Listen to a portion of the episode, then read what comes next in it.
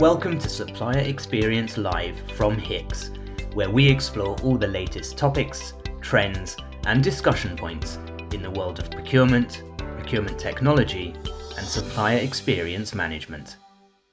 My name is Duncan Clark, and welcome to the podcast. Today we're heading to London to speak with Jason Roberts. Jason is the CEO and founder of Kolleqtiv, which is a B2B marketplace for tenders with the aim of connecting procurement buyers to B2B suppliers. So, welcome, Jason, and thank you for taking the time out to join us. Duncan, thanks for the welcome for the introduction. Thank you. So, in this podcast, we're going to be taking a look at the benefits of supplier diversity. But before that, Jason, could you just tell us a little bit more about your background and what you're working on at the moment? Yeah, sure. So, what's interesting, and uh, welcome to everyone as well who's listening in on this on this uh, this podcast. It's a great opportunity to to speak to to you all. Um, so look, my background's interesting. I, I, well, first of all, I come from a single parent background in South London, a place called Brixton. Um, but from a career standpoint, I was working in financial services for about 24 years. Now, 11 of those years was spent uh, working for a number of investment banks, including the likes of JP Morgan, where I was uh, a member of staff there for about five years. And after 11 years in investment banking, I then moved, and I should say that was on the technology side, so not a, not a banker but on the on the, the technology side. And after that, I then moved to actually selling technology back to asset managers, investment firms, and hedge funds. So it was there where I cut my teeth in the sales profession, but also got a good understanding of what some of the challenges are that are faced by procurement professionals along with sales individuals as well. And then, what is the story behind Kolleqtiv?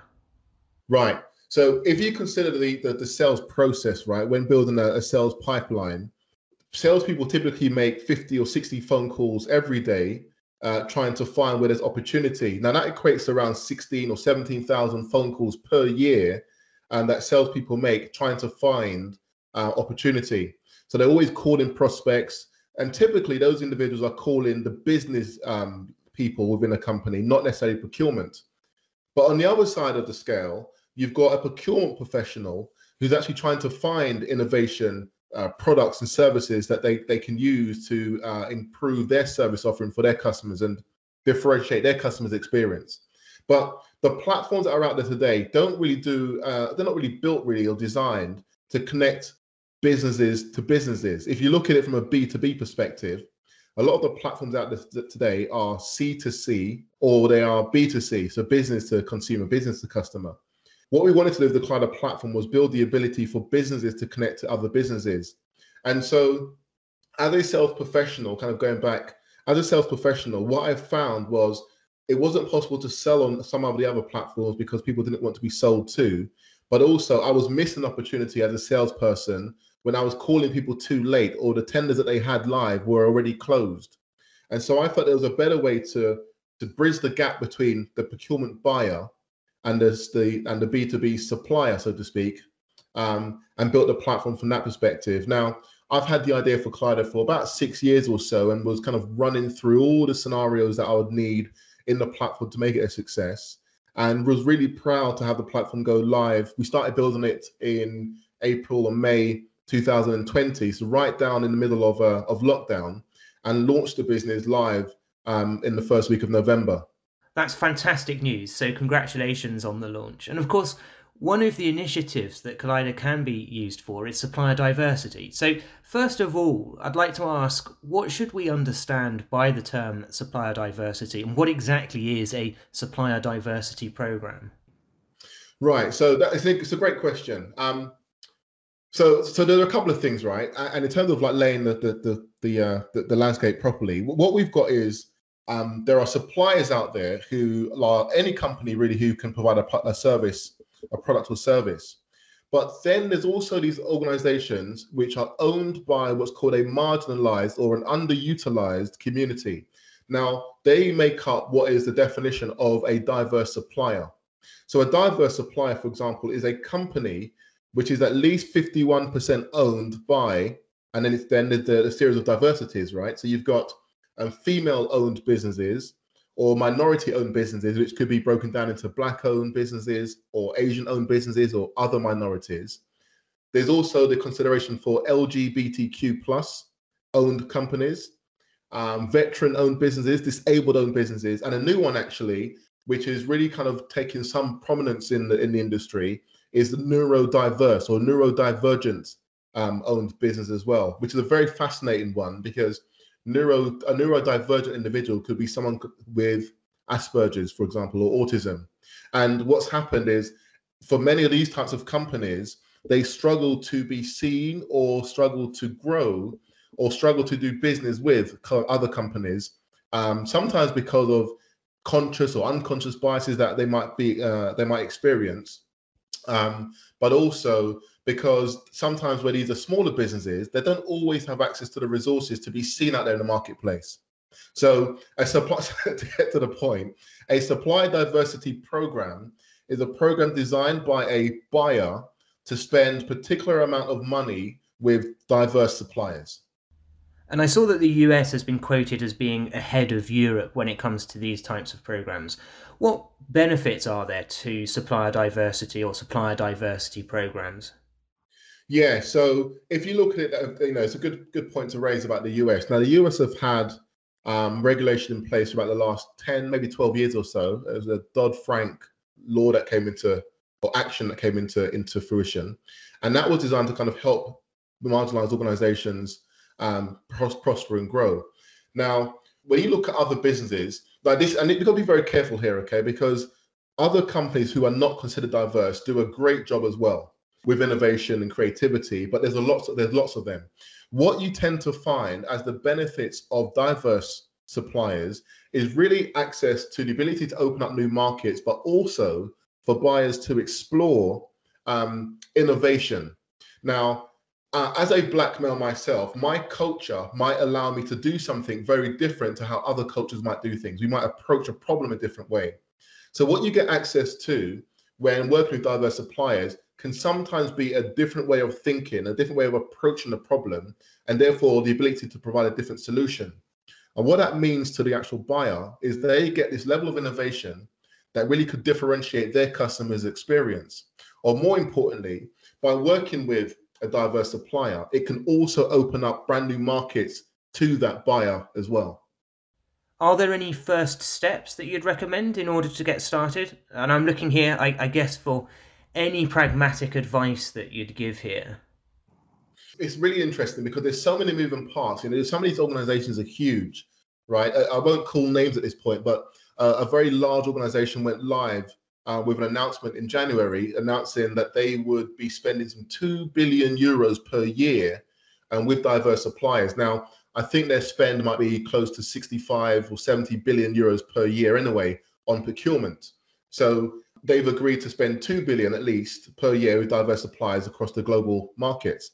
So one of the first things that really has to be achieved is getting management sign off. That's at the kind of the board and executive level that they that this company that a company uh, agrees with the social benefits and the social purpose around supply diversity and, and supporting those marginalized organizations.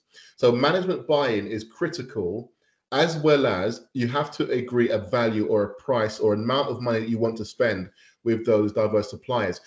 By by agreeing to a number, what it does is it allows you to have a uh, a focus. How are you, are you able to measure uh, your success? So having um, a process in place for management to approve the so the spend is one of the key steps. In addition to that, um, it's not just about spending money with with small businesses or diverse organizations. The a typical program should include the ability um, to help develop that small or diverse company as well. But what I mean by that is giving them the tools to be able to maybe learn how to present effectively or how to position their product effectively or you know giving them the tools that they can sustain themselves afterwards through trainings and, and, programs.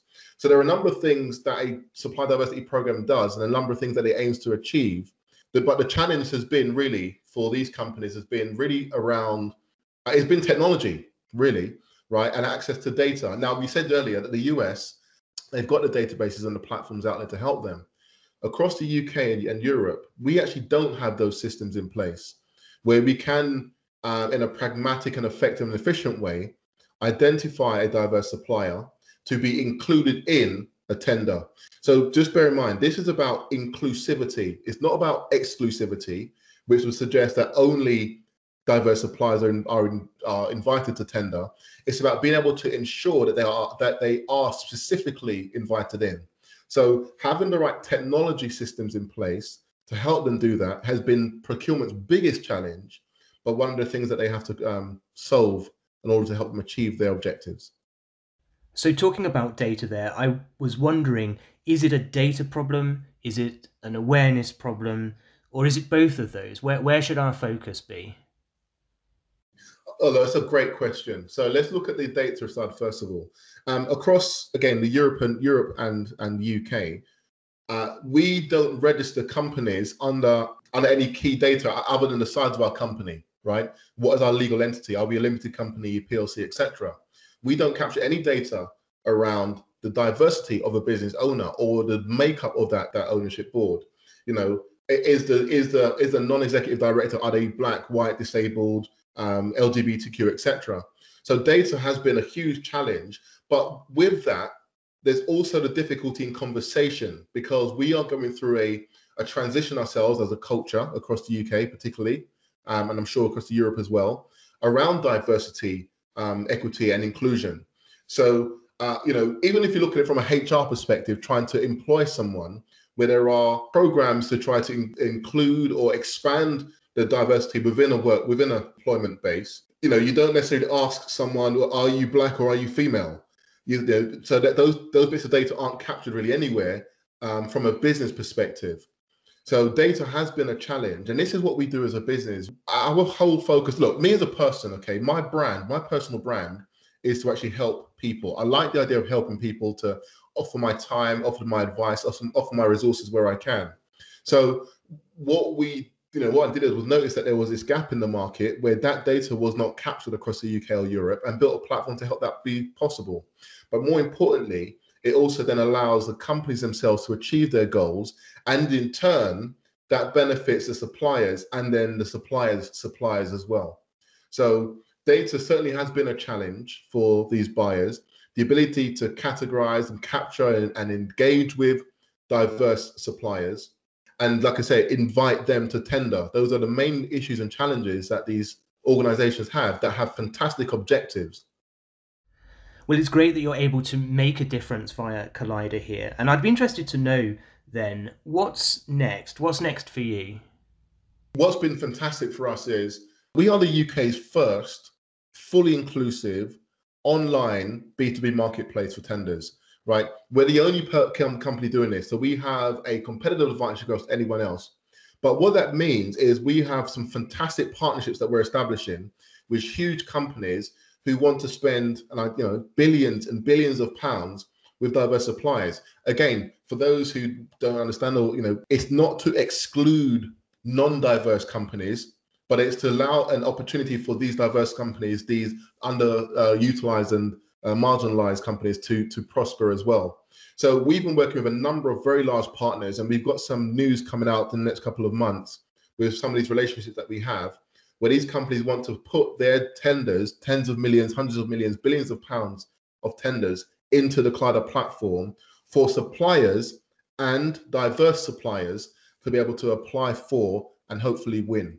So what we want to do is, you know, we want to be a certainly a, a partner in the resuscitation of the UK PLC's uh, economy by helping these small businesses thrive and grow and become the next behemoths. You know, as we've seen, COVID over 20 20 decimated our supply chain. You know, businesses were were shut down, and it's left opportunities for small companies that survived through the COVID pandemic to actually now grow their client base, grow their businesses, and grow their legacy. So we're really proud to be at the forefront of that. And to do that, our partnerships with um, firms that we're working with is going to be really paramount to helping these smaller firms succeed uh, in the future. So, what's your overall objective? What's the goal? Our goal is to build a legacy as a really large UK startup business that is helping other companies survive and do well. So, we've got fantastic uh, ambitions for ourselves as a company, but more importantly, our objective is really aligned with these partners that we're speaking to. And they're some of the biggest names in in in finance, in technology. So, in terms of large enterprise, large organizations, then should they be doing more to help diverse suppliers or smaller businesses to do business with them? What, what's your thoughts on this? These large buyers, they've understood and they've seen that there's a problem between how a large company can facilitate a tender versus a smaller company. So part of that process around how does a company get ready to participate in a diverse supplier program, right? This is also looking at SMEs and small companies as well. So it's, you know, do you have a 50 page tender document and go through all these rigorous tracks and must your credit rating be AAA? Where can you reduce some of these barriers to allow smaller companies to compete, to allow smaller companies to participate as well? So they are, the buyers themselves are aware of these challenges and they understand they need to move the needle somewhat in terms of what their expectations are, not in the service that's been that's going to be delivered, but the process that they that they have to onboard these uh, these these diverse suppliers and small businesses. And this this is the power of Kolleqtiv, right? They want to be able to say, show me a a micro-sized company, right? So let's say under ten people, who do human resource consultancy. They are female owned and they're based in Bristol. That's the power of what we can do within the Kolleqtiv platform. And that capability has been designed by somebody's partners. So they're committed to supporting the, the, the outcomes of the small businesses by being able to actually wanting to identify them that they can invite them to participate in tenders as well. So that's kind of evidence that these that this isn't just talk. These companies are going to be going public with their announcements that that's what they want to do, and their commitment to funding small businesses as well is proof is in that pudding. It certainly is, and it's good to hear about some of the progress being made as well. On that note, I'd like to say thank you very much, Jason. Thank you for joining us today. It's been great to discuss this topic with you. For those that want to know more about the Kolleqtiv platform, the website is kolleqtiv.co. And now, all that remains is for me to say thanks again, and we look forward to seeing your upcoming news. Fantastic, Duncan. It's been great. I think it's great to give the topic um, air and to get people aware of what some of the challenges that are out there that are experienced by smaller businesses and diverse suppliers, and just exactly what the country is doing and organizations are doing to try to improve the outcomes of those those organizations as well. So thank you for the time. If you enjoyed today's podcast, please don't forget to hit the like or subscribe button, or for more information about us, visit our website www.hicx.com.